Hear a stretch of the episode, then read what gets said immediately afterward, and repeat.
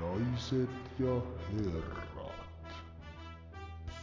Tervetuloa Pohjakosketus podcastiin.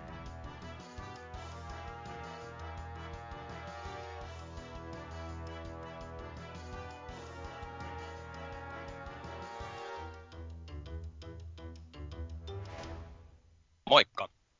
Me ollaan Pohjakosketus sulla hetki aikaa kuunnella puhetta futsalista? Mun nimi on Matti Vilgren. Ja mä oon J.P. Penttinen. Tervetuloa mukaan. Tämä on ensimmäinen Pohjakosketus Futsal podcast, joka tehdään. Ja oikeastaan, missä tämä idea tähän podcastiin on lähtenyt, on siinä, että mä ainakin mietin tuossa taanoin, että futsalista on ehkä vähän liian vähän puhetta, näkyvyyttä, kuuluvuutta. Podcasteja on, on olemassa naisten, anteeksi miesten futsaliikaa keskittyvä, ei tunnetta, ei peliä podcast, mutta tota, uh, ikinä ei ole liikaa puhetta futsalista. Ja Jeppen kanssa tuossa nähtiin tuolla naisten futsalmaajoukkueen leirillä ja, ja tota, keskusteltiin siitä, että olisiko hyvä olla olemassa tämmöinen podcast, joka keskittyisi esimerkiksi enemmän vaikka naisten futsaliin ja, ja myös niin kuin, muihin ilmiöihin. Ja siitä se sitten idea lähti, vai mitä? Joo, mä olin kanssa omalla tahollani ajatellut aika samanlaisia ajatuksia ja tota, hirveästi kaivannut uutisointia futsalin puolelta ja se on ollut aika pientä ja vähäistä ja varsinkin sitten niin ehkä tietyllä tapaa itsellä, kun täällä vähän välimaastossa liikkuu ja kuulee hyviä huhuja ja kaikenlaista mehukasta, niin niitä on kiva sitten aina kavereille jutella ja tutuille jutella ja, ja jotenkin toivois, että tätä futsal-puhetta enemmän Suomessa. Niin samanlaisista ajatuksista lähti ja sitten tota, kaksi turhautunutta päätä iski toisensa yhteen tuossa noin ja lähettää, lähettiin ajattelemaan, että mitä jos olisi sitten kukas muu mukaan kuin me alettaisiin tekemään ja höpöttelee vähän sen asioista. Se on just näin. Mutta hei, ennen kuin mennään pidemmälle tässä, tässä näin, niin voitaisiin vähän kertoa itsestämme enemmän. Niin aloitatko sä vaikka JP, että kuka oot ja minkälaisella futsal taustalla olet liikkeellä? Joo, tosiaan Penttisen JP Tampereelta.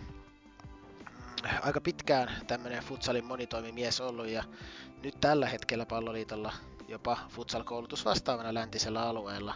Mutta tässä podcastissa ei, ei niis, niillä natsoilla mennä vaan ihan tämmöisenä futsal-fanina liikenteessä ja futsalin parissa tuolta 2000-luvun alulta asti tullut, kun muutin Tampereelle opiskelemaan ja sieltä ajauduin tämmöiseen opiskelijaurheilusseuraa AC Estudianttisiin ja siellä ensin vähän pelailin ja sitten aloin valmentamaan ja sitten tein seuratyötä ja 16 vuotta siellä pyörähdelin ja pääsin kokemaan naisten futsal-liigan perustamisen ihan sieltä alusta asti ja sitten siinä lopulta kymmenisen kautta taisi vierähtää naisten futsal-liiga valmennuksessa ja sitä kautta sitten maajoukkueeseen pääsin ja maajouk- erilaisille valmennuskursseille ja olen, olen niin sanotusti saanut sanottua moneen asiaan kyllä ja tehnyt kaikenlaista futsalin parissa ja tota, semmoiselta pohjalta ponnistan tähän näin. Innokas futsalin seuraaja kyllä miestikin puolella. Olin muun muassa Futsal Liigaseuraat ryn perustamiskokouksessa edustamassa omaa seuraani silloin aikoina.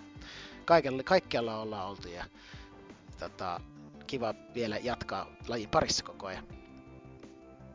Joo, ja ollaan semmoista työnjakoa ajateltu, että JP on tässä enemmän tämmöinen analyysisetä, joka, joka on enemmän niin tuossa lajissa sisällä taktisesti ja, ja muutenkin. Ja sitten minä, eli Matti Vilgren, niin mä oon ehkä t- enemmän tässä tämmöinen juontaja tai, tai keskustelu eteenpäin viejä. Ja omasta futsal-taustasta ehkä sen verran, että JP on 2000-luvun alkupuolella tullut futsaliin mukaan, niin mun ensikosketus futsali oli tulla 1996 jolloin kuulin tämmöistä lajista kuin salifutista ja salijalkapallo, joka Suomeen on tulossa. Ja, ja Suomen ensimmäinen piirisarja pistettiin pyörimään 97 ja olin mukana ja siitä sitten lähti pelaajana ensin seurajoukkueessa, maajoukkueessa. Sitten kun lopetin uran, niin sitten mukaan maalivahtivalmennukseen ensin seurajoukkueessa, sitten myös pääsin maajoukkueeseen maalivahtivalmentajaksi ja sitten pääsin palloliittoon töihin ja siellä vierätti futsala vastaavana no, jokunen aika ja sitten tuli pientä taukoa futsalista ja sitten kun naisten maajoukkuetta perustettiin, niin siihen pääsin taustaryhmään mukaan. Ja se, mitä JPn kanssa yhdistää, että molemmat tuossa naisten futsal maajoukkueen taustaryhmässä pyöritään ja sitä kautta myös sitten katsotaan myös tietyllä tavalla kansainvälistä futsalia ja, ja nähdään paljon myös, mihin suuntaan suomalainen naisfutsal on menossa. Ja, ja tuota, tietysti tässä kun kaksi tämmöistä keski, keski-ikäistä miestä puhuu naisten futsalista, niin tätäkin joku voi varmaan kritisoida ja me toki tiedostetaan se, että, että, tuota, että emme ole tässä arvostelemassa, vaan meidän tavoitteena on tuottaa puhetta, puhetta tästä lajista ja viedä, viedä eteenpäin sitä, että saadaan enemmän, enemmän näkyvyyttä kuuluvuutta koko lajille ja, ja tuota, tavoitteena on pidemmällä aikavälillä sitten, mikäli tämä nyt lähtee hyvin rullaamaan tämä meidän podcast, niin tuoda esiin sitä naisten ääntä, tekijöiden ääntä, pelaajien ääntä, kaikkia muuta, niin että mit, mitä nyt ajankohtaisissa ilmiöissä niitä sitten tulee. Ja jos teillä tosiaan ideoita kuuntelijoilla, ketä kutsua haastatteluja, ketä, kenestä haluaisitte lisätietoa tai minkälaisista aiheista haluaisitte jutella tai meidän, meidän etsivän lisätietoa tai vaikka keskustelevan, niin, niin ihmeessä laittakaa meille meille tota, ottakaa meihin yhteyttä. Meihin saa yhteyttä sähköpostilla jalkapohjakosketus at gmail.com tai sitten meidän Twitter- ja Instagramin kautta mulla on at jppenttinen ja Matilla. Mulla on Insta-tili on uh, at mbgreen ja Twitterissä taitaa olla ihan Matti Greenillä löydettävissä. Tosiaan, ja sinne saa laittaa palautetta ja ehdotuksia ja ihan mitä vaan, ja me yritetään kyllä niihin tarttua tätä ollaan kuitenkin tekemässä futsal-yhteisölle. Joo, ehdottomasti juuri näin. Ja, ja tuota, mutta hei, mennäänkö ensimmäisen jakson sisältöjen pariin? Tässä nyt on intro saatu sisään, niin on tietysti naisten futsaliikan runkosarja saatu, saatu paketoitua, käydään vähän sitä läpi, sitten katsotaan minkälaisia pudotuspelipareja tässä, tässä on muodostunut ja mitä mahdollisesti siellä tulee tapahtuun. Futsal 1 on paketoitu myös, siitä voitaisiin käydä vähän voittajasta muutama sana.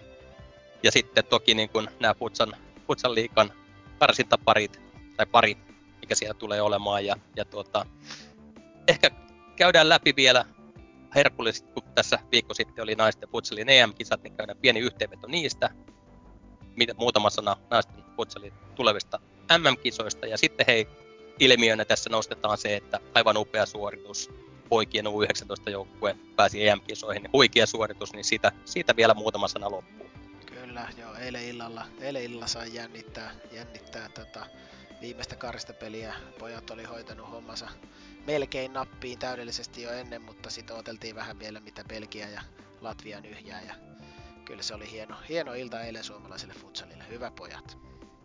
Aivan loistavaa. Aivan loistava suoritus pojilta ja tuota, päästään sitten syksyllä jännittämään poikia siellä EM-kisoissa. Kyllä. Mutta puhutaan siitä vähän myöhemmin. Lähdetään hei tuohon paketoimaan tuota naisten futsaliikan runkosarjaa. Ja eilen kun se saatiin päätökseen, niin oikeastaan viimeisellä kierroksella ei suuria panoksia enää ollut, mutta sehän oli jo tiedossa, että Musa Futsal runkosarjan voittajana, voittajana lähtee sitten paalupaikalta tuonne pudotuspeleihin. Mitä tuota JP sä näet tuon kuluneen kuluneen runkosarjan, että mitä siellä oli ehkä niin yllätyksiä sarjataulukossa, oliko jotain pettymyksiä? No sanotaan, että ei tämä nyt ihan yllätys ole. Aloitetaan siitä, miten, mikä niin kuin Musa Futsalin suoritus oli, eli aivan, aivan huikea. Se on ollut viimeiset kolme-neljä kautta kyllä aika dominoivaa, vähän tämmöistä GFT Prinsessa-tasoa niin sanotusti, eli, eli tehdään todella paljon enemmän maaleja kuin vastustajat ja päästetään melkein liigan vähiten ja eihän sillä nyt oikeastaan sitten muilla paljon jää sanottavaa. Et, et Musa, Musallakin tuossa semmoisia vähän tiukempia kausia tällä kaudella oli, mutta hoiti, hoiti kolme, kolme pistettä tosi usein silti niistä peleistä. Eli yksi tai periaatteessa kaksi tappiota nyt, kun yksi yhden pisteen tappio tietyllä tapaa, mutta yksi, yksi, vain yksi täys pistemenetys kaudella, niin kertoohan se, että kuinka hyvä runkosarja se Musalla oli. Mutta tota, ehkä yllätyksenä se, että tota, yllätyksenä se, että tota, Raifu, Raifu ja FC Halikko viimein, viimein alkaa lunastaa tota, nuoret, nuoret joukkueet tota, tiliään ja nyt ne on pudotuspeleissä ja katsotaan miten ensimmäistä kertaa molemmille pudotuspeleissä käy ja se on kiva nähdä. Myös, myös kampuksen Dynamo on tuolla nostanut nuorella joukkueella itsensä jo nyt nelossijalle kotietuun, että, että tässä on niin kivoja, kivoja ilmiöitä näkymissä siinä niin. Matti, sulla oli joku Joo, ehdottomasti siis se, mikä tuossa tuossa tuota, Musa Futsalin pelaamissa, niin kuin mainitsitkin, niin aivan huikea, siis 126 tehtyä maalia. Siis ihan käsittämätön määrä niin kuin 22 peliin. Omissa soja ainoastaan 39 kertaa. Se, että minkä, minkälainen maalisuhde, melkein sata maalia enemmän tehtynä kuin päästettynä, niin kyllähän se sitä kertoo ehdottomasti sitten joukkueen laadusta. laadusta. Että siinä kuitenkin seuraava joukkue, joka on maaleja tehnyt eniten, on, on, on anteeksi, GFT, joka on tehnyt 88 maalia. Siinä on huikea ero niin kuin maalien määrässä, että tulivoimaa kyllä löytyy muussa laajalla sektorilla. Kyllä. Joo, ja sitten ehkä sit, jos mietitään näitä pettymyksiä sanotaan, niin kyllähän toi tota, FTK Tornion romahdus viime vuoden kärkisijoilta jo miltei varmaksi putoajaksi ja sitten onneksi kun hyvä kevätkausi sitten FTK nosti tonne, tonne kymppisijalle ja kausi loppui tuossa nyt viikonloppuna, mutta tota, kyllä oli FTKllakin murheellinen, murheellinen kausi. Toisaalta siellä monta vain pelaajaa jäi sivuun ja, ja se kyllä näkyy selkeästi tuossa. No, eli ja muutenkin tuossa kun katsotaan näitä esimerkiksi PJK, jolla myös aika heikko kausi, niin näkyy tämä, että pelaajavaihdokset niin aiheutti isoja isoja muutoksia joukkueissa ja voimasuhteissa. Et siellä oli tota, mielenkiintoinen putoamiskamppailu nähtiin, kunnes sitten tota EPK Espoosta tuossa viimeiset kolme peliä yhtäkkiä voittikin ja hoiti itsensä vielä karsintaa. Oli jo EPKlla näytti kanssa todella heikolta kausi, mutta tota, aika positiivisiin tota, näkymiin taas EPKlla nyt jatkuu, että katsotaan miten karsinoissa sitten käy. Mutta samalla lailla tuossa noin tiukkaa, tiukkaa kamppailua oli pudotuspelipaikoista ihan viimeisille kierroksille vielä ratkaistiin viimeiset pudotuspelipaikat ja samalla lailla kotiedusta käytiin tiukkaa kamppailua. Eli, eli sinänsä on ollut mielenkiintoinen kausi ja toivottavasti tulee mielenkiintoiset pudotuspelit. Mutta mut tässä vielä pitää sanoa, että sori, tässä unohtui vielä sanoa just tämä, niin että esimerkiksi nyt liikas näkyy hyvin, miten Tornio ja Vaasa, kun ne hoiti nämä päävastustajansa alapuolella, niin sillä selvittiin jo tähän niin kuin nollakaavioon ja ja taas sitten esimerkiksi PJK, joka sitten taas hävisi nämä kaikki tärkeät pelit, niin siellä on asettu putoamispaikka sinänsä hallussa.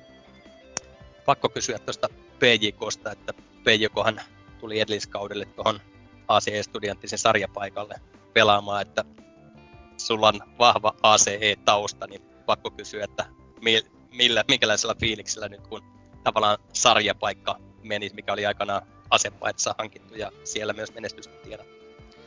No, se, kyllä se tietysti hieman harmittaa, mutta onhan tosta niinku onneksi jo, tai sanotaan, että itse on, itse on jo niinku muutaman kauden ollut tietyllä tapaa pois siitä aktiivista tekemisestä, niin se ei silleen niin kirpase. Kyllä se silloin, tota, kun itse, itse, itse joutui siitä jäämään sivuun kiireiden ja perhekiireiden, sanotaan näin, omat lapset on tosi pieniä syntyi silloin viimeisellä kaudella mun toinen lapsi ja molemmat on nyt kolme- ja neljävuotiaita, niin oli pakko jäädä pois. Kyllä se silloin teki, teki kovaa ja kyllä ensimmäinen kausi, jonka seurasin sivusta, niin oli kyllä ihan kauheata.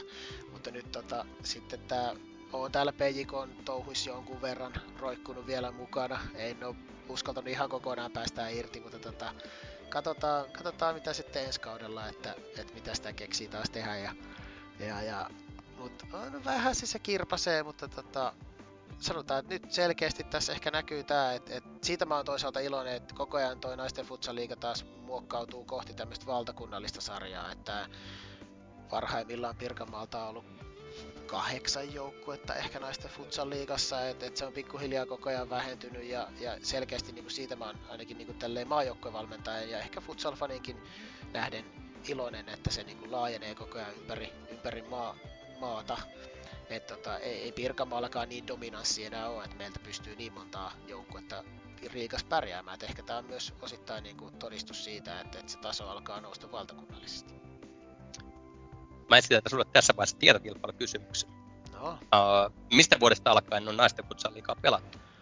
Aika hyvä kysymys. Tota, sanoisin, että 2011 kausi 2011-2012 oli ensimmäinen, kun pelattiin naisten futsal liigaa. Eri, erinomainen vastaus.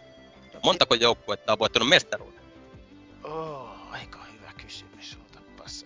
Äh, lasketaanko siihen pelkkä naisten futsaliiga vai ne turnauksetkin? Tämä ainoastaan sitten futsal alusta lähtien. No niin, sitten se vähän helpottaa, koska siellä on yksi, kaksi, kolme. Oisko jopa vaan kolme? Mitkä nämä on nämä seurat? En vastaa, en sano oliko se oikein vai väärin. Ilves, GFT ja Musa. Uh, Ilveksellä on neljä mestaruutta. JFTllä on kolme mestaruutta. Musalla on kaksi mestaruutta. Mutta siellä oli yksi joukkue vielä, joka voitti ensimmäisen futsaliikakauden. Löytyykö? Aa, ei, ei. Voittiko TJK silloin? Ei. TJK oli bronssi. JFT oli hopealla. Kuka on voittanut? Apua, oota, oota, oota, oota, oota, oota. Ei, nyt ei kyllä muista. Mä kerron. FTK voitti ensimmäisen Herra. naisten futsal kauden. Siitä ehkä niinku, jos ajattelee, että FTK on ollut pitkään mukana ja pitkään huipulla, nyt meinas käydä vähän kalpaten tässä ja tosiaan niinku sanoikin tuossa, että heillä oli paljon menetyksiä ja porukka lähti pois. Muun muassa jos ajatellaan, että maajoukkue pelaat Emma Heikkilä ja Anna Keränen jäi pois, niin siinä on tosi iso aukko kyllä paikattavaksi ja varmasti osittain tästä syystä niin näkyy näky myös tuossa otteessa, että, että ei, ei pystytty löytämään siihen tilalle sitten semmoisia pelaajia ja varsinkin kun nämä taisi tapahtua kuitenkin siinä aika, aikakauden alla, niin oli varmasti niin semmoinen hankala, hankala, mutta hyvin ne Kemitorniossa sitten kairas itsensä siihen sijalle 10 ja 18 pistettä lakkariin. Kyllä mä Kaiken muistan, että kaikkiaan. FTK on aina kova ollut. En mä muistanut, että siellä mestaruuttakin oli. Aika hyvä, aika hyvä. Hyvä FTK. Kyllä. No niin, mutta joo, No mitalleita mä tiedän, että sieltä on tullut, mutta en, en olisi uskonut mestaruudesta, mutta hieno juttu. Kyllä. Hei, jos ajatellaan vielä tätä mennettä sarjakautta niin, tai runkosarjaa, niin pistepörssi. Oliko sulla jotain yllätyksiä, mitä siellä nousi? Että Netta Hannullahan voitti pistepörssin. Tiia Juntikka teki eniten maalia, 32 maalia ja eniten syöttöjä antoi, Netta Hannula, mutta miten, minkälaisia yllätyksiä sä itse löysit sieltä pistepörssistä? No ei nyt ehkä semmosia yllätyksiä tai miten sen nyt sanois, mutta siis tämmösiä sanotaan, että onnistumisia, varsinkin niinku semmosia ehkä vähän niinku positiivisia yllätyksiä tai tämmöisiä, jotka on parantunut viime kaudesta, niin otetaan nyt esimerkiksi tästä näin, nostetaan tämmöisiä nimiä esiin kuin Sofi Salonen, joka pelaa Kampuksen Dynamossa ihan tulokas kautta vasta naisten liigassa ja yksi taustalla taisi olla vaan Futsal ykköstä riemussa viime kaudella ja ja tällä kaudella on noussut kadun ihan avain, avaintekijäksi siellä pistepörssin saa, saadella, sanotaan näin. Ja sitten sit taas Raifussa myös kiva nähdä nuoret Ella Mäki, Tiiu Lehtonen, jotka molemmat on jo maajoukkojen vähän kolisutellut, niin tota, tosi vahvaa kautta pelanneet. Tietty jo aiemmiltakin kausilta ja sitten siellä on myös tämmönen tota, tota, Stella Enveena tekemässä hyvää, hyvää nousua. Oli tuossa meidän pelaajakehitysturnauksessakin vahvoilla näytöillä siellä mukana ja, ja tota, siellä tekee kanssa debyyttikauttaan Enveena ja sitten tämmönen hieman muutamankin kauden pelannut tuolla Helsingin päässä Jenni Huttunen on niinku tehnyt järkyttävän pisteparannuksen tälle kaudelle, eli saanut vähän isompaa roolia ja se on näkynyt kyllä sitten pisteiden valossa, että tota, valmentajansakin Someron Ilkkaa tuossa jututin, niin kyllä kertoo, että Jenni, Jennillä on ollut vahva kausi ja hieno nähdä, katsotaan mitä Jenni pääsee tota, pudotuspeleissä tekemään. Siellä on ollut ton Hanna Halosen, Hanna Halosen tutkaparina, Hannalla on ollut kyllä kans vahva kausi. Ja sitten tietty kiva nähdä tota, meidän myös vanhoja maajoukkokävijöitä Jenni Häkli, joka on tehnyt comebackin Ylöjärvi Ilveksen paitaa kasvattaja seuraansa. Sieltä lähti joskus 18 vuoden kieppeillä Ilvekseen ja nappasi muutamat mestaruudet ja sitten lopettikin tuossa noin tai ainakin jäi tauolle ja nyt on tullut vahvasti takaisin, että hieno nähdä tämmöisiä uusvanhoja pelaajia. Myös tota, kiva nähdä, että esimerkiksi Halikossa sitten Annika Peippo tekee hyvää tulosta, että, että monessa joukkueessa löytynyt kyllä niin onnistujia pisteiden valossa ainakin, sanotaan näin. Joo, mä voisin ehkä nostaa tuosta tuo Raifun kolmikon, mikä mainitsit, Mäki, Lehtonen, Enveena, niin ne teki yhteensä, äkkiseltä kun laskee, niin Mäki teki 18 maalia, Lehtonen 21 maalia, Enveena 8 maalia. Siitä kun äkkiä ynnää 39-47 maalia, jos ajattelee, että koko Raifu teki 72 maalia, niin aivan järkyttävä tavallaan osuus niistä Raifun maaleista tuli tälle kolmikolle, että on, on varmasti niin kuin tärkeitä nostoja sen, sen seuran kannalta ja se, että Raifu pääsi pudotuspelien kahdeksannelle sijalle, niin tietysti koko joukkueen onnistuminen, mutta näitä nimiä on varmaan pakko nostaa myös siinä esiin. Kyllä, ja sitten tuossa näkee hyvin, että niinku esimerkiksi Raifulla on tämmöinen todella nuori joukkue, siellä on tekemässä tuloa, ja samalla lailla toi Halikon joukkue on tosi nuori, Kadyn joukkue on tosi nuori muutamalla vähän kokeneemmalla mausteella näillä kaikilla, mutta niinku siellä on niinku tulevia joukkueita, että et, hauska nähdä just naisten futsaliigassa tätä, että et selkeästi tämmöistä niinku sukupolvenvaihdosta on tulossa, että sieltä on niinku näitä vähän perinteisempiä seuroja on niinku, miten se nyt sanoisi, siellä on kokemus, kokemus alkaa olla jo aika mittavaa kokemusta ja, ja siellä alkaa joko vaihtuvuutta tulee, kun aletaan lopettaa tai elämänvaiheet alkaa siirtyä jo toisenlaiseen ura, uraan tai muuhun ja nyt sitten nähdään näitä aikuistuvia junnujoukkoita sitten sinne nostamassa päätä, että et tässä voi olla ihan mielenkiintoisia niin kun, tämmöisiä vallanvaihtoja tiedossa tulevilla kausilla. Juurikin näin. Tuota, mitäs, jos haluat nostaa muutaman pelaajan vielä erikseen tuosta kaudelta, niin minkä, minkälaisia nimiä haluaisit nostaa runkosarja, naisten futsaliikan runkosarjasta esiin? No, no tietysti pitää tota Hannulan nettaa kehua, että et, onko tämä nyt sitten kolmas vai neljäs piste pörssin voittoputkeen, putkeen, että tota, kovaa, kovaa jälkeä tekee ja välillä näyttää vähän siltä, että, että tota, ihan ei nyt vahingossa tuu niitä pisteitä, mutta aika pienellä effortilla tekee ton järkyttävän maaleja ja pisteitä, että tota, siellä vaan on taitoa netalla hirveä kasa ja, ja toivottavasti se vaan jatkuu, että, että, että on kyllä tärkeä pelaaja joukkueelleen ja, ja meidän maajoukkueelle. Ja tota, sitten hieno nähdä Emilia Syväsen comeback myös loukkaantumisen jäljiltä on pelannut upean kauden kyllä ja nähtiin tuossa viikko sittenkin, että, että Italia, Italia vastaan nolla peli niin on, on, on vahvassa vireessä ja Emilia on paukutellut pisteitäkin aikamoisen määrä, että tota, katsotaan miten pudotuspeleissä käy.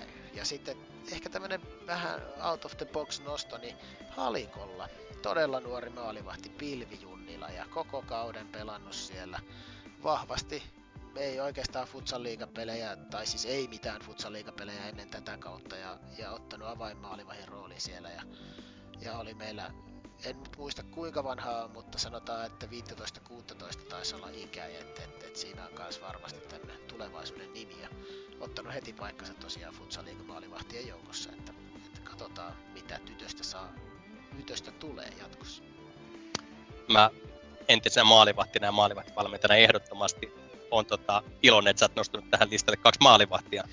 Ja tosiaan itse on pidempään tietysti seurannut Emppu Syväsen uraa ja musta tosi hienoa, että hän on, on paikkaukautumisen jälkeen palannut taas niin kuin huipulle ja itse varmana pelaa siinä. Uh, puhuit Netta Hannulan menestyksestä pistepörssissä, niin pakko nostaa kuitenkin esiin. Musta tuntuu, että Tia Juntikka on vuodesta toiseen aina pistepörssin kärkisijoilla ja tänäkin vuonna aivan huikeasti, jos ajattelee, että FTK kuitenkin siellä 10, 58 maalia tehneenä, niin sitten kuitenkin Tiia Juntikka, 32 maalia, 9 syöttöä, 41 pistettä, niin pakko olla tota, vuodesta toiseen nostaa esiin. Että... On, on. Tiia, Tiia on päässyt kovaan kuntoon, että, että, että kyllä syksyllä, syksyllä, kun Tiia aloitteli tätä kautta ja pääsi vauhtiin, niin onhan se, on se, on se tota, hienoa nähdä.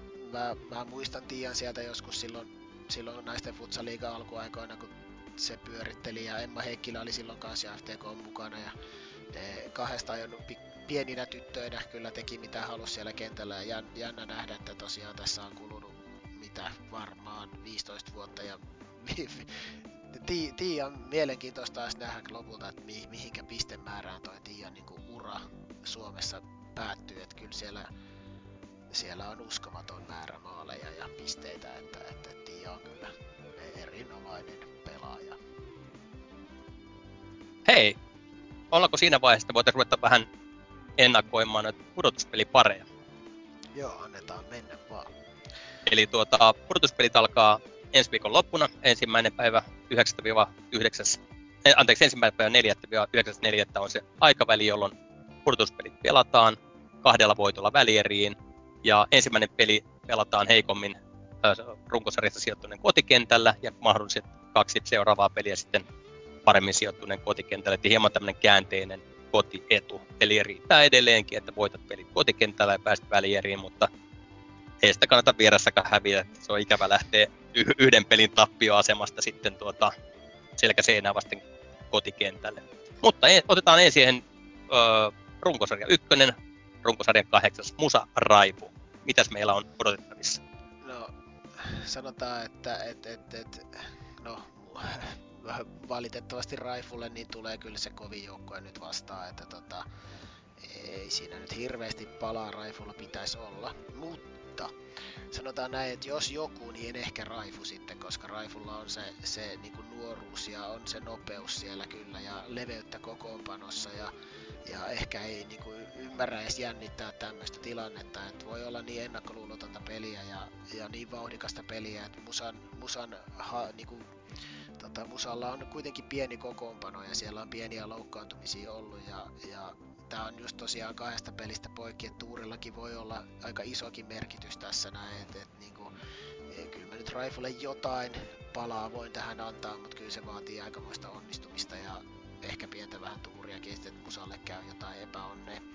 Mutta tota, Musalla, Musalla taas on toisaalta täydelliset lääkkeet sitten tätä Raifun heavy metal futsalia vastaan niin sanotusti, eli tota, siellä on sitä taitavaa pallonhallintapeliä, rauhallista ne on tottunut pelaamaan tämmöistä 4-0 hyökkäysjärjestelmää, eli niin kuin yksi vastaan yksi puolustamista vastaan ovat valmiita ja valmiina rokottaa siitä höntyylyistä, niin tota, ja sekä siellä on ihan järkyttävä määrä kokemusta ja taitoa musalla, että et, et, et, mielenkiintoista tulee, mutta kyllä tämä nyt musan pitäisi hoitaa, sanotaan näin, ellei nyt jotain ihmeellistä tapahdu.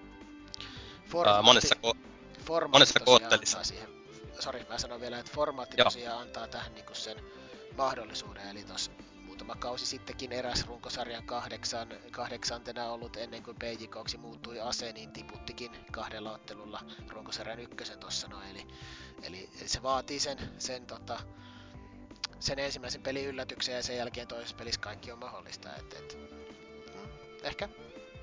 Millä lukemilla Musa menee jatko? 2-0. Mä oon sun kanssa tässä samaa mieltä, että kyllä mä uskon, että jos Musa, Musa jatkaa vähänkään samaan malliin kuin tähän asti ja miksei jatkaisi, niin kyllä mä näen, että Musa tästä 2-0 lukemin selkeästi etenee välieriin. Joo, ja sitten kyllähän noin niinku keskinäisetkin ottelut siihen viittaa, että et, et Raifulla ei ole yhtään voittoa Musasta. Neljä, neljä ottelua on, on tota, ovat pelanneet yhteensä. Ei, kun korjaan, korjaan. Mitä? Luenko mä väärin? Onko täällä Raifu sittenkin voittanut musa? Mutta tota... Ei, ei ainakaan neljä viime ottelua, sanotaan näin. Eli tota, mut joo, Raifu, Raifu on kuitenkin pystynyt pistämään musalle kampoihin, et, et vaan kolmen maalin, neljän maalin voittaja, et yksi, yksi yhden maalin voittaja, et, et on tossa nyt niinku Raifulla jotain, mutta kyllä se 2-0 hoituu. Okei. Ehkä se on taputeltu. Se varmaan on, on lähtökohtaisesti selkein, selkein pari. Mutta mitä sitten? Ylöjärven Ilves, FC Halikko ja tosiaan Halikon kotikentällä alo- aloitetaan, niin mitäs ajatuksia tästä? Ylöjärven Ilves oli sanotaan mulle ainakin jopa kauden alussa niin ihan mestarisuosikki, että, että todella vahvan preseasonin pelasi ja olivat harjoitelleet pitkään ennen kauden alkuun ja murskaavia suorituksia jopa tuossa alkukaudesta, alkukaudesta niin kuin e, preseasonilla ja, ja joukkue oikeastaan vaan vahvistunut siitä viime kauden, viime kauden tota, suorituksesta, joka oli myöskin hyvä, että, että, että mä, mä oletin Ylöjärven Ilvekseltä jopa vähän vahvempaa suoritusta runkosarjassa, nytkin runkosarjan kakkonen siis tosiaan, mutta tota, Ylöjärvellä on se semmoinen pieni ongelma, että, että, että tota, kotikenttä on hyvin pieni ja sitten kun ne siirtyy sieltä isommalle kentälle, niin se on heille aikamoinen shokki. Että tota, tota, he, on, he on hyviä, erittäin hyviä kotikentällä ja kyllä niin kotietu on tässä Ylöjärvelle kova, kova koko loppukaudella pudotuspeleissä. Et, et, Halikossa on iso kenttä ja mä sanoisin, että Halikolla on, on jotain palaa siellä, koska Ylöjärvi on heikko isolla kentällä. Niin, niin, mutta tota, kyllä siellä kotipeleissä Ylöjärvi viimeistään tähän hoitaa, että Senni, Senni, Senni Vireen show lähtee käyntiin, Senni saa vasemman jalan vapaaksi ja pamauttelee palloa maalipuiden väliin, niin se on siinä. Niin jos katsoo nyt Ylöjärven Ilveksen esimerkiksi viittä viimeistä runkosarjan peliä, siellä on kolme voittoa, kaksi tappioa. Uh, voitot on kotona Halikko, kotona Helsingin IFK ja vieraissa Sport 01. Tappiot on tietysti uh, sarjan voittanut Musa 3-4, sitten tappio toisiksi viimeisellä kierroksella EBKlle vieraissa. Niin tuota, näet sä sen, että tämä nimenomaan on osittain sun tulkinta siitä, että isolla kentällä ollaan vaikeuksissa vai mitä on tapahtunut, jos ollaan, ollaan EPKlle hävitty toisella viimeisellä kierroksella? Siinä oli siinä osittain sitä tietysti, että ottelu oli Ylöjärvelle, Ylöjärvelle tietyllä tapaa panokseton. Ja sitten, mutta tällaisia ohipelejä ne on pelannut muutenkin tällä kaudella, et, et, et, mutta mä en oikein yhdistävänä tekinä näe muuta kuin sitten sen, että se ailahtelee se suoritustaso ja varsinkin siellä sit kun se kenttä on vähän isompi, niin sit siinä niin kun ei klikkaa hommat. Ja sit tulos voi olla tuommoista, että et, et, niin se on vähän pelottava näkökulma, sanotaan näin ylöjärveläisten nähden. Mutta sitten taas jos mietitään tätä halikkoa vastustajana, niin viimeiset viisi peliä halikkoon pataan, niin ei tos niinku halikolla, halikolla valitettavasti historia kertoo sitä, että nyt ei ole ehkä suopuisa, suopuisa ottelupari heille, koska vastustaja on se ainakin heidän numeronsa lukenut eilisestä lehdestä niin sanotusti. Ja okei, okay, mä tulkitsen, että sä epäilet, että Ylejärven Ilves menee tästä jatkoon. Millä numeroilla?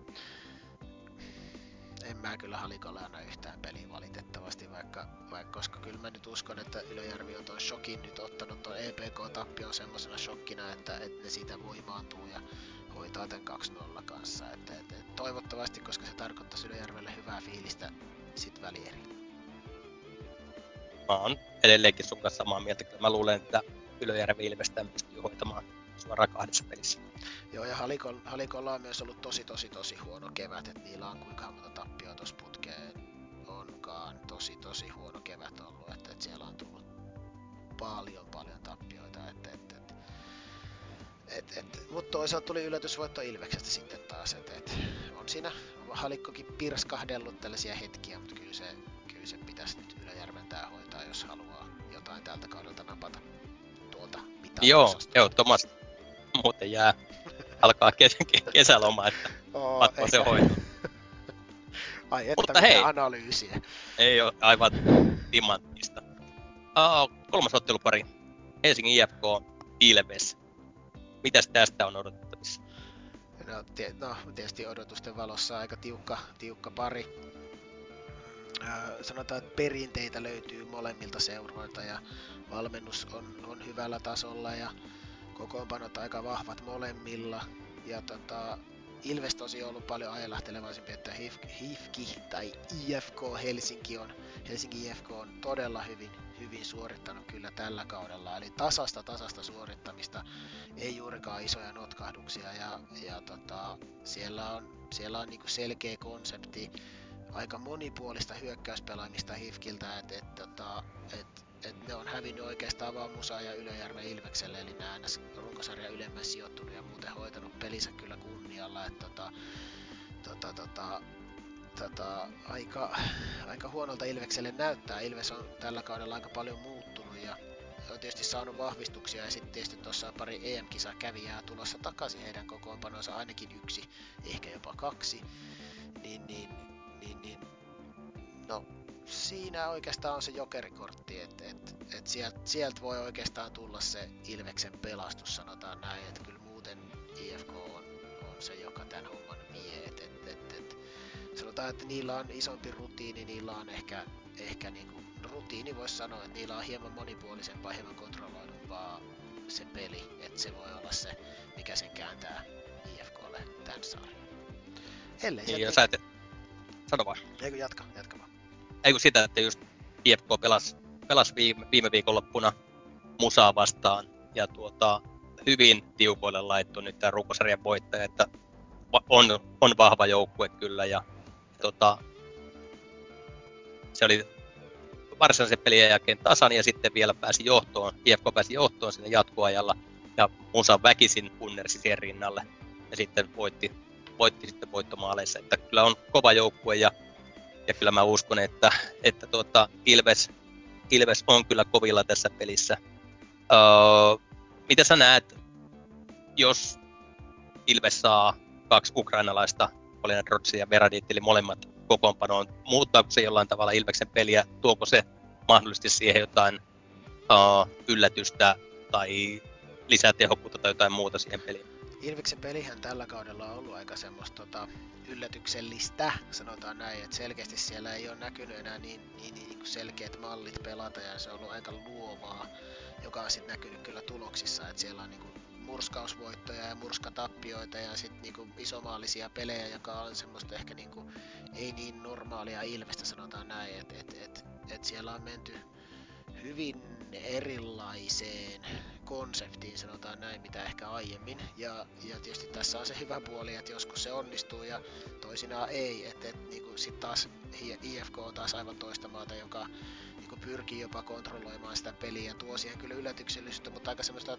niinku, kontrolloidulla esim. elementeillä, esimerkiksi sillä, että nostetaan maalivahtia peliin. Siellä on taitava Tytti Mikkola tota, maalivahtina ja nousee peliin mukaan pallonhallintaosuuksilla ja, ja tota, tiukkaa puolustuspeliä, tosi kontrolloituu puolustuspeliä IFK harrastaa ja taas sitten Ilves prässää yleensä ylhäältä, mutta sitten nyt kun siihen lisätään sitten kaksi ehkä jokerikorttia, jotka tietysti on kyllä joukkueen mukana reenannut jo kohta kaksi kuukautta taitaa olla, niin, niin en tiedä, siinä, se, siis se, eihän toista pelaajaa meillä olisi nähty vielä pelissä ja Drostki kerkesi pelata yhden pelin ennen EM-kisoja, että et, eihän tota, sieltä voi tulla mitä vaan. Et, et, et, taas tämä formaatti on se just se, että joka antaa se yllätysmahdollisuuden, että kotona se huippupeli ja sen jälkeen IFK on ongelmissa, mutta tota, kyllä mä näkisin, että tässä vielä IFK on niskan päällä.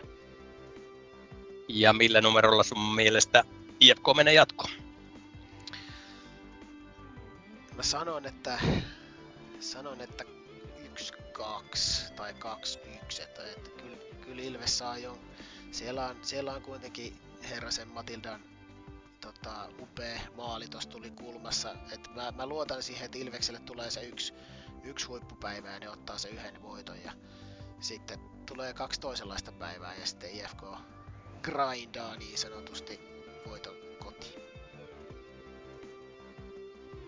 Mä oon, mä oon vähän tässä niin kahden vaiheella, että menikö IFK 2-0 vai 2-1. Mutta tuota, sä sanoit 2-1, niin jotta en olisi joka kerta samaa mieltä sun kanssa, niin mä tällä kertaa sanon 2-0. Hyvä Matti. Se on hyvä, että Sit... ollaan välillä, välillä vähän eri mieltäkin, tosi paljon. Joo, mutta sä oot se asiantuntija, mä täältä heittelen lonkalta. Niin, niin, ja sit, sit jos, jos mä en oo, niin sit se on hyvä, että sä voit olla se. Sä, sulla on kuitenkin vielä niinku kauempaa tää futsal-kokemus. Niin on, tää... nimenomaan. Hei, mennään tuohon viimeiseen ottelupariin, jossa uh, runkosarjan nelonen kady kohtaa runkosarjan vitosen GFT. Ja tuota, tästä tietysti lähtökohtaisesti aivan vierekkäiset joukkueet runkosarjasta. Uh, kady 44 pistettä, GFT 43 pistettä. Mitä odotettavissa? Minkälainen, minkälainen ottelupari on kyseessä? No, tosi mielenkiintoinen ottelupari taas, että et, tota, tota, tota, Kadi on pelannut tällä kaudella hyvin, tosi hyvin ja ottanut nyt niitä voittoja, ehkä lunastanut niitä lupauksia, mitä tuollaiselta joukkoilta pitäisi tulla ja jossa on niin nuoria kehittyviä huippupelaajia paljon ja, ja sitten mausteena vielä ihan hyvää valmennusta siellä sivussa ja sitten lisää vielä pari kokenutta AK Hannuksella IFKsta tosi, toi, tosi kokenut kapteeni, taitava pelaaja, puolustuksen lukko, niin, niin tota, siis hyvä kausi kadulta sanotaan näin. Sitten taas GFTltä vähän joukkue viime kaudella uudistui paljon ja nyt niillä on vähän kokemusta lisää. Ää, Lindi, Lindi hirveässä liekeissä, sitten siellä on Jokisalo, siellä on Mäntylää, siellä on kovi, kova kolmikko siinä maajoukkueen runkopelaajia sanotaan näin. Sitten sen jälkeen onkin vähän nousevia talentteja, et, et, et, et, mielenkiintoinen pari, koska sitten kaduillakin näkyy tämä nuoruus siinä, että siellä tulee välillä ihan no, järkyttäviä virheitä, henkkoht virheitä, niitä sattuu kun, sattuu, kun niinku haetaan sitä kokemusta ja sama se on niinku tuolla tuolla tota, tota GFTn puolella, että siellä sitten kanssa tulee välillä ehkä vähän yliyrittämistä ja muuta, että et, niinku, tosi mielenkiintoinen kaksikko, koska tota, on, on niinku aineksi mihin vaan. Et, et, et, en oikeastaan osaa sanoa. Et, et, ja sitten samalla kun mietitään molemmilla valmentajina liikapelaajat, jotka on pudotuspeleissä mukana isossa rooleissa omissa joukkueissaan, öö, välillä joutuu olemaan pois naisten joukkueen peleistä. Silloin varsinkin kun ne on pois noista peleistä, niin molempien joukkueen suoritustaso kärsii tosi paljon.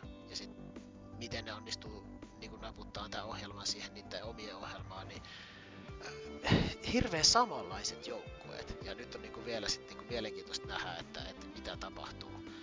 Et, ää, niin, vaikea sanoa. Vaikea sanoa tätä kaksikkoa. Joo, tässä katsoo, että nyt mitä runkosarjassa viimeisimpiä otteluita, niin GFT murskas PJK on ihan täysin sitä ennen hävisi Ilvekselle 7-1. Ja tuota, sitä ennen taas voitti Sportin 6-0. Eli tässä on niin kuin aivan hirveätä heilahtelua, että isoja voittoja, iso tappio. Toisaalta sitä ennen voitti, GFT voitti Raifun 5-1. Ja sitä ennen hävisi vieraissa FTKlle 5-3.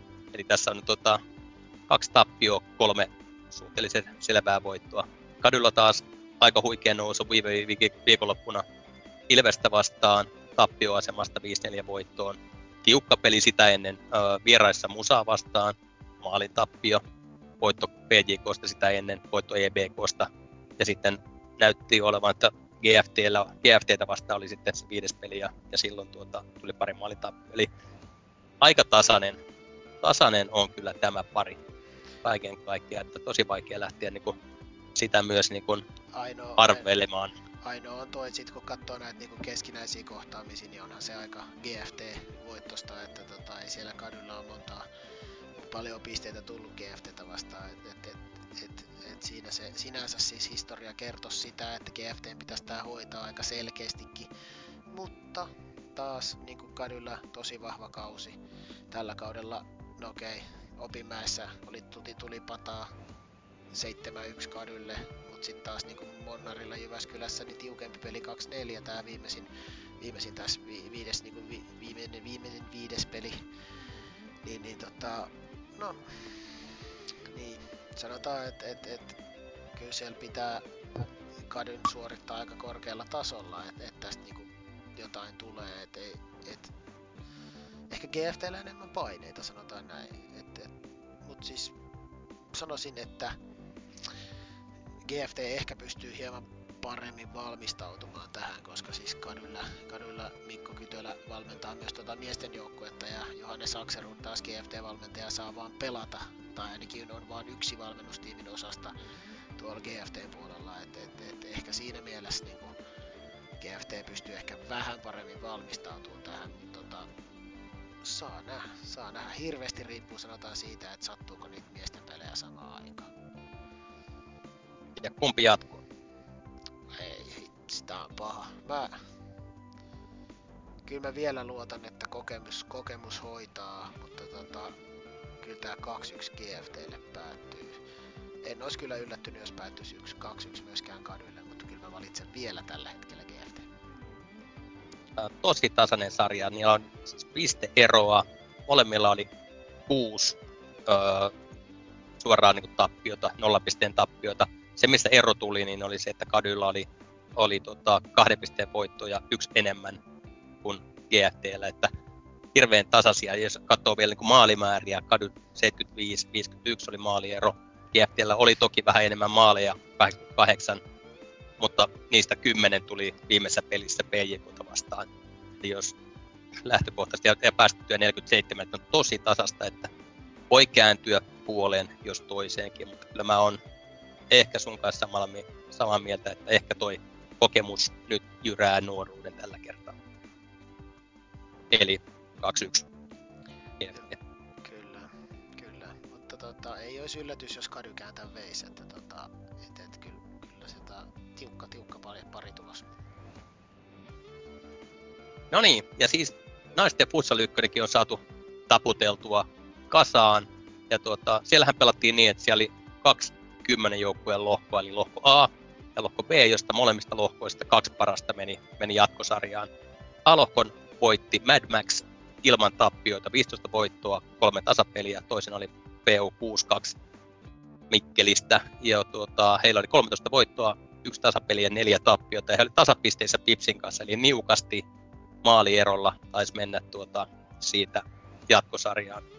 B-lohkosta uh, jatkosarjaan meni lohkovoitto Opa, 43 pistettä, AS Moon, tai Muun tuli kakkoseksi 42 pisteellä, ja, ja tuota, jatkosarjassa näin jokainen joukkue kohtasi toiseensa kertaalleen, ja tuota, siihen asti ilman tappioita edennyt Mad Max uh, hävisi. Hävisi sitten tuota PU62, joka voitti kaikki pelinsä tässä jatkosarjassa ja nousi suoraan sitten ensi kaudeksi naisten futsal liigaa.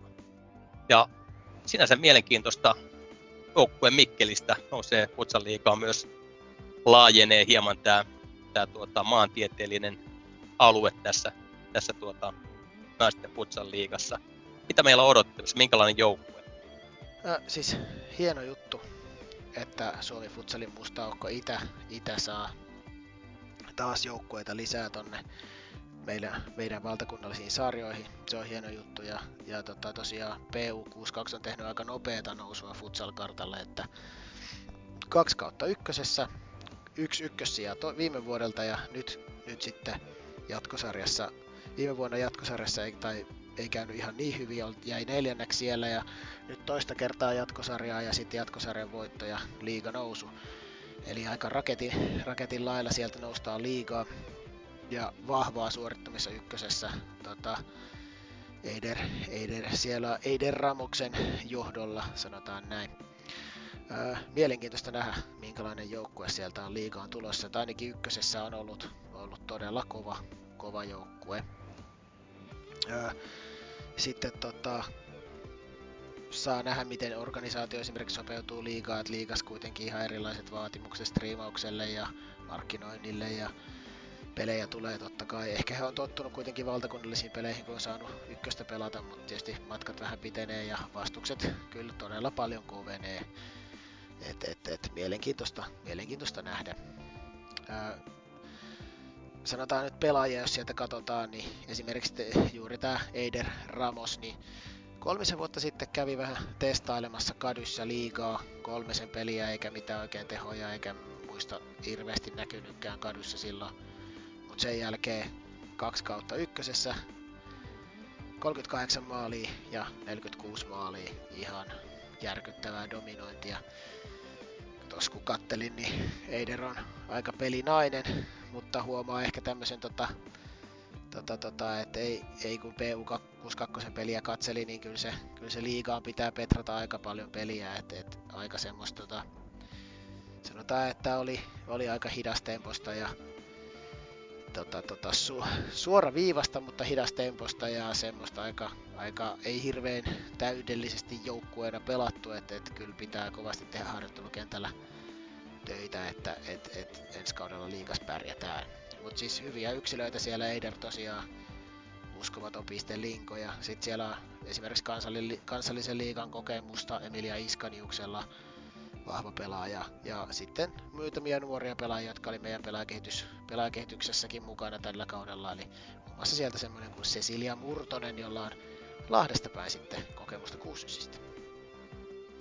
Ehdottomasti erittäin mielenkiintoinen joukkue ensi kaudeksi liikaa ja täytyy katsoa sitten, mikäli me tätä podcastia tässä saadaan lentoon, että pitäisikö meidän paneutua vielä niin kuin paremmin oikein ajan kanssa sitten vaikka PO62 ennen seuraavan kauden alkua, mutta ei lupaa vielä mitään, mutta pistetään, pistetään korvan taakse, että tämäkin olisi mahdollista. Mielen, mielenkiintoinen te- seuraaja tosiaan perinteikäs, pitkään ollut tosiaan seura tuolla Pinkkelin seudulla ja ja tota, selkeästi siellä on omia junnuja, omia kasvattajia tuossa joukkueessa, eli, eli sekin on niinku hienoa, että sieltä niinku on varmasti paikallinen joukkue ja niinku paikallista, paikallista tota kannattajakuntaa varmasti saa.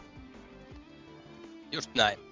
Ja tuota, mielenkiinnolla, mielenkiinnolla odotetaan, että minkälaista, minkälaista joukkuetta sitten sieltä liikaan tulee. Mutta hei, Futsal ykkösessä sitten tämän jatkosarjan kakkoseksi Valkeakoskelainen Mad Max, tietysti miesten puolelta tuttu seura sinänsä ja, ja tuota, Mad Max kun hävisi PU62 tuossa jatkosarjassa, niin viimeiseen otteluun jäi aika paljon panosta. Siinä vastassa oli, oli tuota FC Opa ja, ja panoksena ei ollut enempää eikä vähempää kuin päässyt tuohon, tuohon tuota liikakarsintaan ja Mad Max voitti sitten ottelun, ottelun tuossa viime viikonloppuna 6-0 ja, ja eteni sillä sitten liikakarsintaa. Ja vastaan tosiaan tulee EBK, joka oli liikassa toisiksi viimeinen. Ja tähän pelataan sillä tavalla kahdella voitolla, vaikka liika on ensi kaudeksi. Ja tuota, toisin kuin noissa pudotuspeleissä, niin tässä pelataan ensimmäinen peli Espoossa, toinen Valkeakoskella ja sitten mahdollinen kolmas peli pelataan Espoossa. Ja tässä on uh, viikkoa pidempi aika kuin,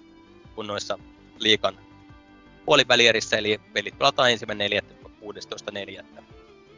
Mikäslainen he ennakkotunnelmat meillä tähän viikokarsintaan on? Mitä on odotettavissa? No, mielenkiintoinen koko niin kuin, pari, koska tota, niin kuin aiemmilla kausilla tästä kun katsoo heidän kohtaamisia, niin on ollut tosi tiukkoja kohtaamisia, öö, tasaisia, molemmat on vienyt voittoja, eli, eli varmasti siinä mielessäkin on tiukkaa, että historia on tiukkaa, sitten tota, nyt sitten tietysti EBKlla vähän marinoitunut liigassa, ehkä liiga vauhtiin, mutta sitten taas Mad Maxilla on muutamia liigapelaajia siellä, jolla, tai pelaajia, joilla on liigakokemusta. Et, ja sitten valmennuksella on liigakokemusta siellä paljon. E, Mad Maxin puolella EPKlla myös koke, kokenut, kokenut, kokenut valmentaja, entinen maajoukkue. Taitaa olla sun niin sanotusti maajoukkue-kollegakin, Janne Buukilaine, Suomi Futsalin legenda sanotaan näin. Ja ja, ja tota, mielenkiintoinen. Molemmat on hyvin valmennettu tai, tai niinku valmennettuja joukkueita. Niillä on, et, et siinä mielessä taustat on kunnossa. Sitten taas EPK alkukausi tosi ailahteleva, mutta loppukaudesta järkyttävä suonenveto, kolme voittoa kolmesta viimeisestä pelistä. Sitten taas Mad Maxi dominoi koko kauden ykkösessä, sen jälkeen se yksi tappio jatkosarjassa ja se tarkoitti sitä, että nyt joutuu taistelemaan taas niin liikanoususta, joka oli jo periaatteessa kirjoitettu kansi jo tuossa pari kuukautta sitten, mutta ei sittenkään. Ja tota, miten Mad Max niin on toipunut siitä, no aika hyvin, Opan murskaus ja sen jälkeen Moonin murskaus tuosta, vaikka se eka yllätys tulikin siellä Mikkelissä silloin tuossa jatkosarjassa, että, että, tulee, tulee aika kiva, kiva, kiva loppupeli tohon, no, että saadaan kovat panokset molemmille joukkueille siihen, että hyvässä vireessä molemmat joukkueet tulee tuohon peliin ja no, sanotaan, että varmasti tulee olemaan viihdyttäviä pelejä. Joo, tämä on, tää on kyllä semmoinen, nyt kun joukkue tulee eri sarjaportailta, niin tosi vaikea arvioida sitä, että minkälainen tulee olemaan lopputulos kaiken kaikkiaan. Sinänsä mielenkiintoista tässä nyt, jos ajatellaan maantieteellisesti myös hieman, nyt Pirkanmaalta lähti PJK pois. Tällä hetkellä Pirkanmaalla on ainoastaan naisten liikassa Ilves. Tuleeko Pirkanmaalle toinen joukkue? Ylöjärvi lähteekö... Ka- kaksi. Ah, sori, Ylöjärvi. Nyt, nyt puhuin läpi ja päähän, niin Ei totta kai Ylöjärvi. Jatka. Eli toisin sanoen, että tällä hetkellä, tällä kaudella liigassa oli kolme, sori, nyt mä puhun, kaksi, kaksi tuota, pirkanmaalaista, nouseeko sinne kolmas vai tippuuko kolmas pääkaupunki, pääkaupungin seudun joukkue pois. Että tässä niin haetaan vähän myös voimatasapainoa sen suhteen, että maantieteellisesti, että missä päin sitä joukkue keskittymään sitten enemmän on. Mutta tota, joukkueiden vahvuuksista niin, tai voimasuhteista niin tosi vaikea sanoa. Kyllä EBK tosiaan niin kolmesta pelistä kolme voittoa tosi vahvalla lähtee siihen, mutta en uskalla arvioida tästä kyllä mitään. Sanotaan, että mä tiedän, että Mad Max on metsästänyt tätä, tätä aika pitkään ja siellä on muutama kaus tehty, tehty hommia kyllä tämän eteen. Sinänsä niin kuin, niin kuin toivon heille menestystä, että et, et siinä mielessä niin kuin, että kiva olisi nähdä myös Mad Maxin naiset liigassa vähän kokeilemassa uusia tuulia. Toisaalta EPKllakin myös hyvä organisaatio, että, että siellä on myös sitä junnutyötä ja EPKssakin kävin vierailemassa itse asiassa tuossa, syksyllä, että tota, et, et, et, no, ehkä mä silti tälleen pirkanmaalaisena sanon, että valkeakoskelaiset vois viedä Sen näkee sitten. Hei, nyt jos ollaan tää kansallinen sarja, li, Futsal Liiga ja, ja Futsal 1 paketoitu, niin paketoidaan vielä pikaisesti toi nyt naisten Futsalin EM-kisat, jotka pelattiin tässä viikko sitten loppuun. Ja ensinnäkin vähän hassua puhuta, puhua EM-kisoista ylipäätänsä, jos siellä on neljä joukkuetta. Pelataan välierät, pelataan pronssiottelu ja finaali. Kaiken kaikkiaan niin onhan tuo niin naurettava formaatti. Ja varsinkin nyt tänä vuonna, kun, kun Espanja ja Portugali arvottiin samaan lohkoon, toisessa, tai samaan siis välierään, ja toisessa välierässä pelaa Ukraina ja Unkari, niin käytännössä se välierä oli jo niin kuin finaali. Eli Espanja voitti Portugalin 3-2, ja siinä vaiheessa kyllä tiedettiin jo, että kyllähän Espanja se mestari tulee olemaan. Ukraina voitti Unkarin välierässä ja tiedettiin, että Ukrainalle hopeamitalit kouraa ja, ja tota, Unkari voi keskittyä vaan emännöintiin näissä kisoissa, pelattiin Debrecenissa. Mutta siis äh, kaiken kaikkiaan niin aika, aika, aika naurettavaa, että pelataan neljä joukkueen voimin. Toivottavasti jatkossa niin tämä on, herättiin UEFA viimeistään siihen, että kahdeksan joukkueen kisat on ehdottomasti saatua, niin kuin esimerkiksi U19-sarjassa on, ja näin päin pois. Suomihan Karas, niin jos käydään vielä se finaali, niin kuten sanoin, niin Espanja voitti Ukrainan 1-5 ja Unkari otti Portugalilta Patanokien kunnolla 0-12 sen pronssipelissä.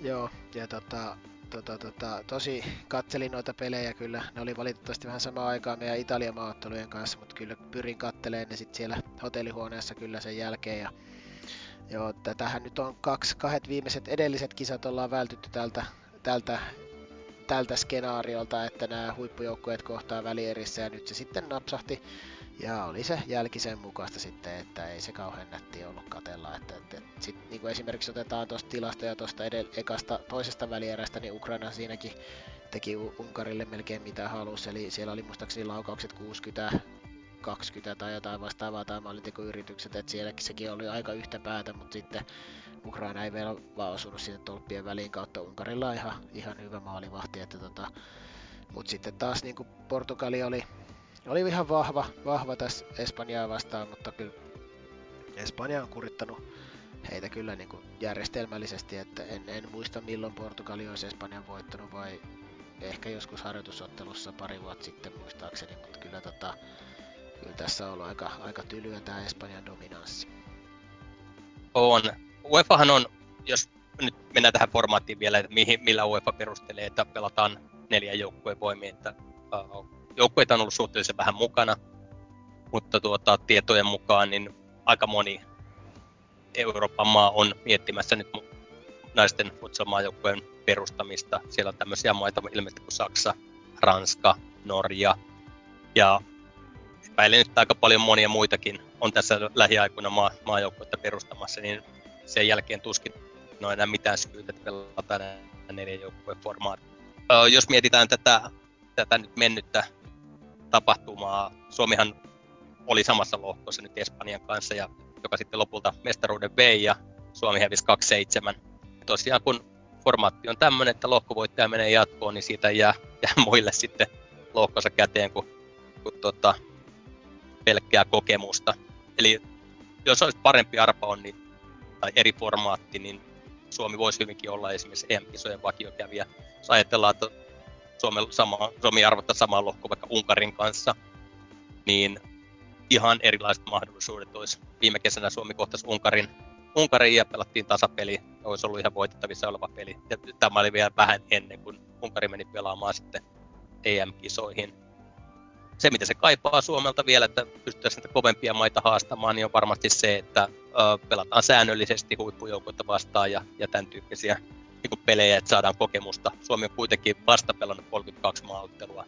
Kun katsoo näitä muiden kisakävijöiden, näitä kisakävijöiden pelejä, niin siellä puhutaan 150 tai sadasta tai jotain muuta tämmöistä, niin se, se vaatii aika paljon sen eteen, että saadaan tuota paljon pelejä alle. Miten tota, mä sanon, ai, sano vaan, jos sulla oli tässä. Ei, tota, meinasin juuri viitata, että kyllä niin siis otteluita, otteluita me tarvitaan. Ja tietysti kotimaan kamarallakin olisi kiva pelata, että, että Suom- meillä kotimaaotteluita ei ole, onko meillä nyt sitten viisi kappaletta vai neljä, niin, niin, niin, niin tota, on se aika vähän, vähän nyt pelattuna kotimaan kamaralla, että ulkomailla ollaan pelattu paljon. Ja, ja tota, olisi kiva levittää futsalin ilosanomaa täällä Suomen niemelläkin. Ja, mutta siis lisää, lisää matseja, se on se selkeä niin kuin alku, että et, et, Et, et, ja myös tietysti monella näistä huippu, huippumaista tässä meidän yläpuolella, niin niillä on myös tyttöjen, tyttöjen maajoukkueita ja sitä pelaajapolkua sieltäkin päin kunnossa. Et, et, et, et kyllä meidän pitäisi asialle tehdä jotain, että me saataisiin niitä huippuja kiinni. Oliko jotain, katoit näitä pelejä, niin jotain taktisia asioita, jotka nyt on ollut poikkeuksellisia, miten, tai jotenkin, mitkä on ollut tapetilla, mikä on tällä hetkellä trendi tuossa eurooppalaisessa huippufutsalissa, miten lajia pelataan? No tästä, tästä meidän muistiinpanoja, kun tässä lueskelen, niin, ja ihan samoja huomioita, niin ehkä niin se on just se, tota, että, että pallohallintaa Espanja, Portugali, Ukraina pyrkii tämmöisellä pallohallinta 4-0 pelisysteemillä aika paljon hallitsee sitä palloa, pitää palloa, tekee kontrolloituja hyökkäyksiä.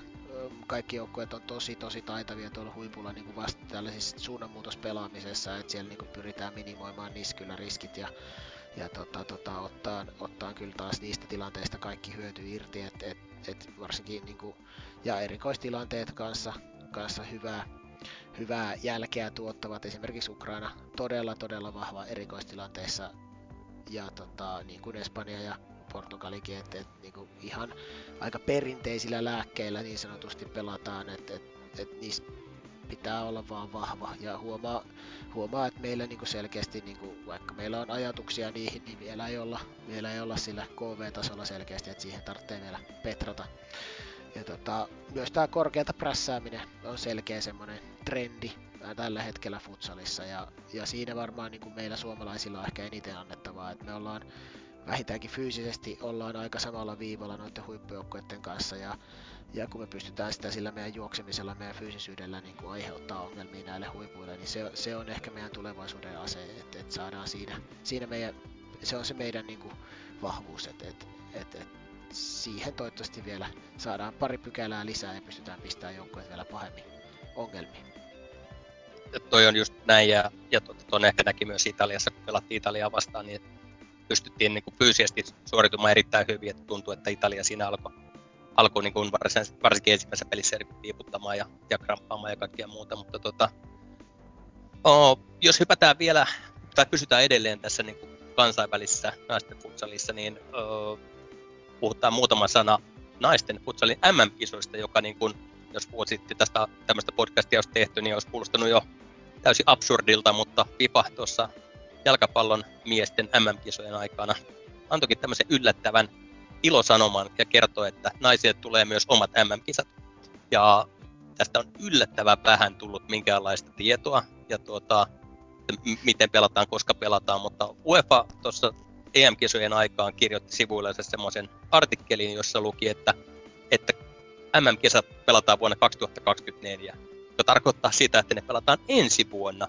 Ja toistaiseksi ei ole yhtään tietoa, miten pelataan karsinnat, missä pelataan kisat, kuinka monta joukkuetta pääsee kisoihin, kuinka monta joukkuetta pääsee Euroopasta. Tämä on niin kuin täysin käsittämätöntä.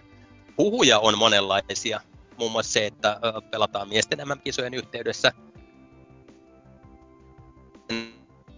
Sen tämä päätetty suunnilleen ajankohta tiedetään, että sehän on siellä syys-lokakuussa. Ja tietojen mukaan miesten MM-kisojen isäntä päätetään noin puoli vuotta ennen kisoja, eli joskus vuoden päästä. Et erikoista ylipäätänsä. Puhujen mukaan naisten MM-kisojen joukkueen määrä olisi, olisi 12 joukkuetta. Tää, tästä ei ole mitään varmuutta, mitään vahvistuksia ei ole tullut siitä, kuinka monta joukkuetta sinne pääsee. Ja jonkun tiedon mukaan Euroopasta pääsisi kolme maata. Sitten jos ajatellaan, että se on yhteensä 12 maata, niin ja niistä kolme on Euroopasta, niin voisi kuvitella, että ne muut maat jakautu suunnilleen, että Etelä- Etelä-Amerikasta kolme, Aasiasta ehkä kolme, siellä on kuitenkin Japani ja Iran muun muassa vahvoja maita. Sitten siihen, siinä olisi yhdeksän paikkaa käytetty, niin kolme ma- paikkaa todennäköisesti jakautuisi Afrikka 1, Pohjois-Väli-Amerikka 1, Oseania 1 tyyppisesti. Mutta kaikki on tä- täsmälleen niin kuin edelleen aivan spekulaatiota, että millä tavalla ne tulee menee. Uh, se mua niin jään, mietityttää kovasti, että Euroopan karsinnat tietysti, johon todennäköisesti jos semmoista järjestetään, niin Suomi on mukana. Järjestetäänkö, millä aikataululla ne ehditään järjestää, jos kisat pelataan ensi vuonna esimerkiksi syys-lokakuussa. Karsinnat olisi hyvä olla varmaan ainakin vähintään puoli vuotta aikaisemmin, eli se olisi todennäköisesti ensi keväänä. pääsekö kaikki karsimaan, valitaanko joukkueet EM-kisojen menestyjien perusteella, kaikki täysin auki. Jotain huhuja on ollut myös siitä, että, että Euroopan rankingin kahdeksan parasta joukkuetta pääsisi, pääsisi tuota, tämmöiseen karsintaan, jossa olisi kahdessa lohkossa, jolloin se olisi todellinen, niin kuin, sehän olisi todella kova turnaus, jossa olisi tosiaan kovia pelejä, jos ajattelee, että jaetaan niin kuin kahdeksan parasta joukkuetta kahteen lohkoon, niin siellä olisi todennäköisesti niin kuin näitä Espanjaa, Ukraina tyyppisiä joukkueita, Suomi mukana, sitten siellä todennäköisesti Ruotsi, Ruotsi puolen tasosta, että siellä kaikki ottelut olisi kovia otteluita. Nehän olisi niin kuin näillä huipuilla hienot, hienot karsinnat.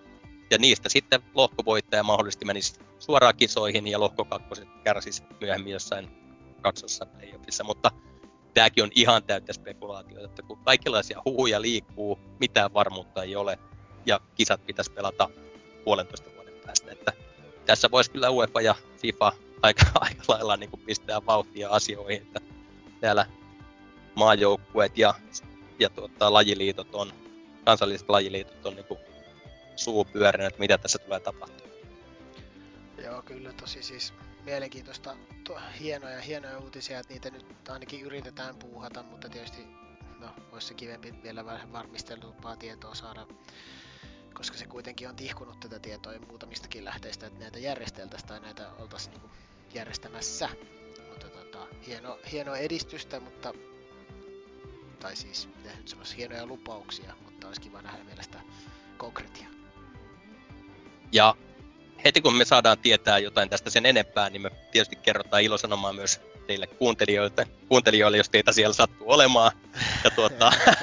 Totta kai lippuja varauksesta ja kisoihin, kisoihin sinne mennään.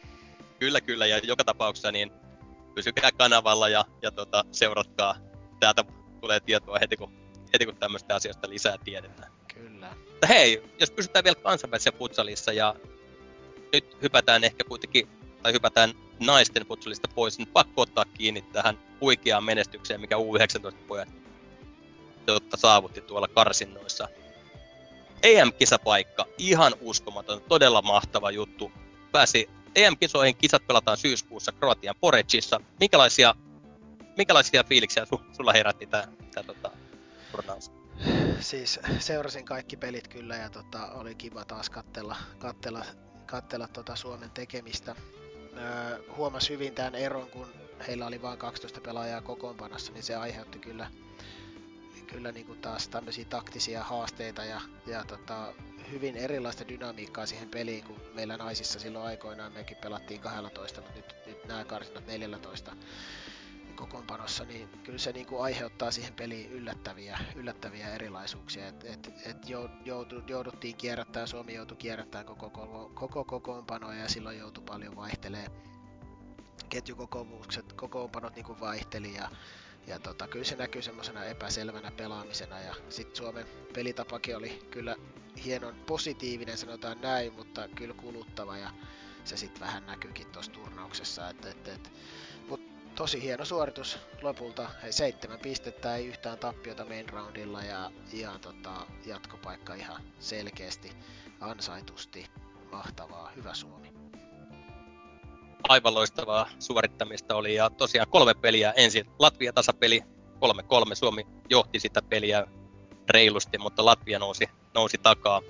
Mitä, tota, mitä siitä pelistä jäi sulle käteen? Suomella tosi vahva aloitus ja varmaan niin kuin yllätti Latvian. Latvian onnistui vähän niin kuin kaikki siinä pelin alussa ja tosi korkeata prässiä Suomi viljeli ja periaatteessa yksi, vasta, yksi, yksi V1 merkkaamista koko ajan koko kentän sisältä ja kyllä se oli aika monen shokki Latvialle, kun Suomi sen pelin aloitti ja pisti pallot pömpeliin, mutta sitten, sitten valitettavasti toisella puolella kostautui sitten, kun tämä alkoi vähän, alettiin vähän väsymään selkeästi ja sitten tota, omat ratkaisut oli hyvin, hyvin suoraviivaisia, tosi kaukaa, vähän hätäiltiin maalipaikoista, tosi kaukaa vedeltiin minne sattuu ja tota, ei, ei, oikeastaan minkäänlaista pallohallintahyökkäystä saatu aikaiseksi siinä, että ne oli yksi syöttö ja yksi pitkä ja pallo vastustajalle ja selkeän prässätään hirveällä raivolla koko kentältä ja, ja ollaan ihan poikki ja ja tota, tosi lyhyitä vaihtoja vielä Suomi yritti siinä, että pelaat olisi jaksanut, mutta se aiheutti ehkä vaan enemmän sekaannusta, että tota, siitä valitettavasti Latvia, Latvia pääsi tasoihin.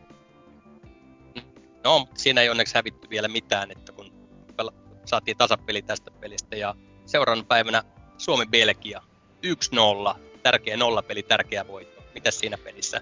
Joo, sehän oli, tota, se oli taisteluvoitto, että et, et, siinä taas, taas vähän samat, samat lääkkeet näkyy, että kovaa pressia yksi vastaan yksi ja Belgia oli purjeessa ja sitten Belgian vahva semmoinen pivot-pelaaja numero 11 saatiin kyllä merkattua ja peli-ilo pois siltä joka puolelta suomalaiset tökkiä, raastoja, kamppia pisti kaiken kyllä likoon. Siellä tuuletettiin joka ainoata puolustussuoritusta. Sitä oli siis tälleen puolustuksen, puolustuksen niin sanotusti ihan nojalta oli ihan mahtava katsoa sitä taistelua.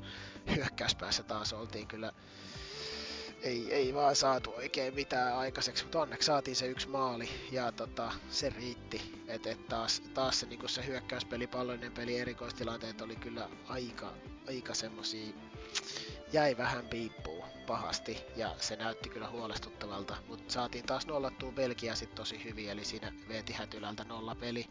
Tärkeä pelas kaikki Suomen pelit maalissa. Hyvä veeti. Kesällä nähtiin pari kertaa tuossa ja keväällä Pirkanmaa tapahtumissa, että tota, melkein voi ottaa kreditit teille tästä näistä nollapeleistä. Niin, niin tota, ei siis Suomelta loistavaa puolustuspeliä ja, ja tota, se riitti. Ihan loistava oli nähdä toi taistelu, että nolla pysyy omissa ja se oli tärkeä voitto periaatteessa tuosta lohkon niin sanotusti ennakkoon kovimmasta joukkueesta. Mä jo ehkä tässä vaiheessa kiitän JP sun panosta tähän poikien menestykseen, kun sä otit ne kreditit jo tuosta äskeistä menestyksestä. Kiitos sulle, että, että Suomi, Suomi pääsi. Ei, no. ei, ei tarvitse kiittää, ei tarvitse kiittää. No joo, tää olikin ehkä enemmän huumoripuolta. Mutta tota, hei, kolmas peli. Georgia Suomi 2-7, huikea peli. Ja sen jälkeen, kun Suomi tänne voitti, niin piti vielä vähän jännittää sitä, että miten Belgia-Latvia pelissä käy. Joo, Suomelta tosi hyvää peliä. Et Georgia oli selkeästi se lohko heikoin joukkue ja Suomi kyllä myllytti, myllytti tämän pelin vakuuttavasti. Et nyt nyt niin oli saatu lepopäivän jälkeen sitä pallollista peliä aisoihin ja tietysti ehkä siihen auttoi myös se, että Georgia ei oikein prässännyt. Georgia vetäytyi puoleen kettään suunnilleen, niin Suomi sai vähän rauhallisemmin rakennella niitä hyökkäyksiä. Ei oltu niin kovilla fyysisesti sitten siitä, siitä syystä, että, että kun sai keskittyä oikeastaan hyökkäämiseen, ei tarttunut paljon puolustaa, niin tota, oli se ihan mahtavaa myllytystä. Se oli siis yhtä päätyy koko ajan ja Eli Tuomisen vasen jalka viuhu kyllä vahvasti siinä. Sitten lopulta sai putattua kaksi maalia tyhjiin takatolvalta ja tota, tota, hattu temppu vielä sieltä katsomastakin lenteli hattu, mutta ei tainnut ihan päätyä kentälle asti. Ha, Eilillä oli kyllä, taisi olla se hattu päässä tuossa ottelun jälkeisessä kuvassa. Mutta tota, hienoa myös mun mielestä vahvaa pela- pivot-pelaamista Erik Syllalta, eli sinne kanssa pisteitä. Mielenkiintoinen pelaaja, pelaa GFTssä miesten otteluita jo. Iso, iso, iso pivot-pelaaja ja pitää suojaa palloa tosi hyvin ja kääntyi monta kertaa näppärästi tossakin tota, tuossa nuorten turnauksessa, että et mielenkiintoista nähdä mitä pientä pojasta tulee, kun tuossa vähän kasvaa vielä lisää. Niin, niin tota, lupaavia pelaajia kyllä Suomella tuossa joukkueessa ja moni pelaaja miesten liigassa pelejä, niin, niin tota, saa nähdä, siitä sieltä varmasti on tulevia maajoukkuepelaajia tulossa monta A-maajoukkueeseen. Mutta tosi tärkeä voitto ja viime minuuteilla vielä lyötiin lisämaaleja just sen verran, että et me, tolle Latvialle oli aika isot paineet tuossa matsissa ja sitten Belgia lopulta hoiti sen pisteet sieltä, niin, niin Suomella oli helppo, helppo tuuletella kyllä sitten tota EM-kisapaikkaa. Eli onnea paljon kyllä koko valmennustaffille ja kaikille pojille, et etenkin Mikko Mämmilälle vielä kapteenille pikku kreditit sai hienosti Georgian kapteenikin siinä läpyttelemään, kun tuuletit paria, paria liukua sen jälkeen, niin oli, oli kyllä mahtava seurata. Aivan huikea, huikea oli menestys ja tota, kaksi voittoa, yksi tasapeli. Onko jotain edellisten lisäksi, mitä pelaajia nous, nosit tuossa esiin, onko muita vielä onnistumisia tai on, onnistuneita pelaajia tai, tai valmennuksia tai muuta, niin mitä haluat vielä nostaa esiin? No ei, ei siis mun mielestä aika niinku semmoinen joukkuesuoritus, että oli hieno nähdä, että, että sitä joukkuetta niinku käytettiin koko kokoonpanoa siellä.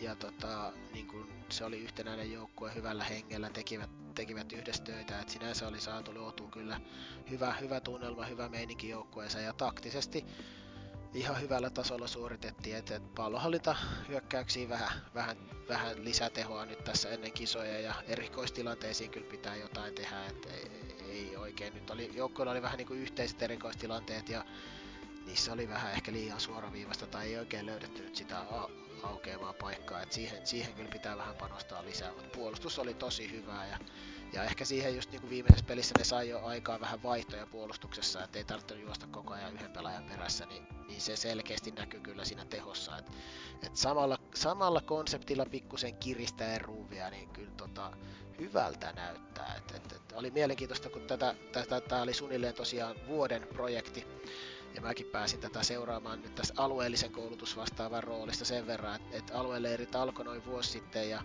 ja sitten silloin oli ensimmäiset leirit ja sen jälkeen oli keväällä lisää ja sitten kesällä oli pelaajien kehitystapahtuma, josta sitten valittiin vähän niin kuin maajoukko, joka leireili vielä syksyllä pari kertaa ja sitten lähti näihin karsintoihin. Että, että semmoinen vuoden aika tiivis projekti ja pojat oli aloittanut noin vuosi sitten muutamilla alueleireillä ja se päätyi sitten tähän muutamaan maajoukkojen leiriin ja sitten turnaukseen Ranskassa ja sitten tänne näin. Mutta erittäin hyvä, Suomi pelasi tosi kovat valmistavat ottelut. Ranskassa otti kolme ottelua dunkkuun, mutta näytti kyllä sillä, että, että niin löyti varmasti se, että näki sen, että mitä se voittaminen vaatii ja se näkyy nyt näissä karsinoissa. Että mun mielestä hyvin rakennettu projekti pää ja päävalmentajalta, että siitä kredittiä sinne Jyväskylän suuntaan, hyvä kerkko. Juurikin näin. Ja, ja tota, hieno, hieno kaiken kaikkiaan tämä projekti, ja sehän ei tosiaan ole vielä ohi, että syyskuussa sitten Kroatian Poretsissa ja pelataan semmoisessa semmoisessa 3000, 3000 katsojaa vetävässä hallissa, jossa on pelattu muun muassa käsipallon EM-kisoja, ja itse asiassa viime kesänä naisten maajoukkoja ollessa Futsala Viikillä, niin siellä yhden pelin pelasi, ja siellä tosiaan kaikki katsomot ei ollut käytössä, ja katsojiakin oli ehkä kymmenen, mutta tota, mä uskon, että tuolla U19 EM-kisoissa, niin varmaan aika paljon enemmän on porukkaa, varsinkin silloin kun isäntäjoukkue Kroatia pelaa. Muut joukkuethan, jotka nyt kisoihin pääsi, on, on kovia futsal-maita, kuten Slovenia, Portugali, Ranska, Espanja, Italia Ukraina niin, ja Suomi. Eli Suomi koko ajan tässä niin kuin hinaa itseään sinne kovien futsal-maiden joukkoon joka rintamalla. Kyllä, kovassa seurassa, kovassa seurassa ja tota, APlle terveisiä, että sieltä ihan ylhäältä siellä on hyvä kuvata, näkee hyvin vastustajan taktiikkatauluun Zoomilla, että tota, hyviä vinkkejä pääset tosi korkealle hyvin kuvaamaan, niin saa, saa mielenkiintoisia taktisia näkökulmia tässä hallissa. Oli kyllä tota, erikoisen muotoinen halli ja hieno, hieno halli kyllä, mutta tota, päästiin tutustumaan kolmeen halliin Poretsissa muuten viime kesänä, että varmaan nähtiin kaikki alueet, missä siellä harjoitellaan ja pelataan, että hyvin ollaan etututkimusta tehty teille junnut, että ei hätää, kaikki on kunnossa. Että asiantuntija seuraa lähtee täältä kisoihin mukaan, jos tartetaan, niin paikallisoppaita löytyy Matti ja JP muodosta varmasti. Juurikin näin. Mutta tota, mä luulen, että me ruvetaan tässä pikkuhiljaa lyömään kasaan tätä tai lopettelemaan tätä ensimmäistä uh, pohjakosketus podcastia ehkä hieman enemmän ja pidem, pidemmän tuli asiaa kuin mitä oli, mitä oli ajatus. Ja tuota, katsotaan, meillä on tarkoituksena säännöllisen epäsäännöllisesti tehdä näitä jaksoja jatkossa, että tulee sopivia aiheita, niin varmasti kokoonnutaan luurien ääreen ja, ja tuota, tätä lähdetään sitten nauhoittelemaan. Onko JP jotain, mitä sä haluaisit sanoa vielä loppuun? Ei, tosiaan joo. Pit- pitkään juteltiin, hyvin meni, kivasti meni tässä aika illalla ja laittakaa hei palautetta vaan tonne jalkapohjakosketus at gmail.com tai tosiaan meidän someen. Mulla Twitter ja Instagram on at jppenttinen ja Matilla. Mulla Insta löytyy at mpgreen ja Twitteristä löytyy omalla nimellä. Niin, niin sinne vaan meille palautetta ja keskusteluaiheita ja haastateltavia ideoita ja me, me otetaan kaikki vastaan ja kyllä mä nyt ehkä uskallan luvata, että kyllä me toinen jakso ainakin vielä tehdään tehdään ja tavoitteena on tosiaan se, että meillä olisi myös jatkossa vieraita, niin ei tarvitse kuunnella vaan kahta tämmöistä keski- keski-ikäistä setää puhumassa futsalista ja varsinkin naisten futsalista. Ja ei muuta kuin hei, kiitoksia kaikille kuulijoille ja tuota, toivottavasti teillä on futsal-asiat kunnossa. Kyllä, kiitos. ei osteta Moikka. mitään. Moikka.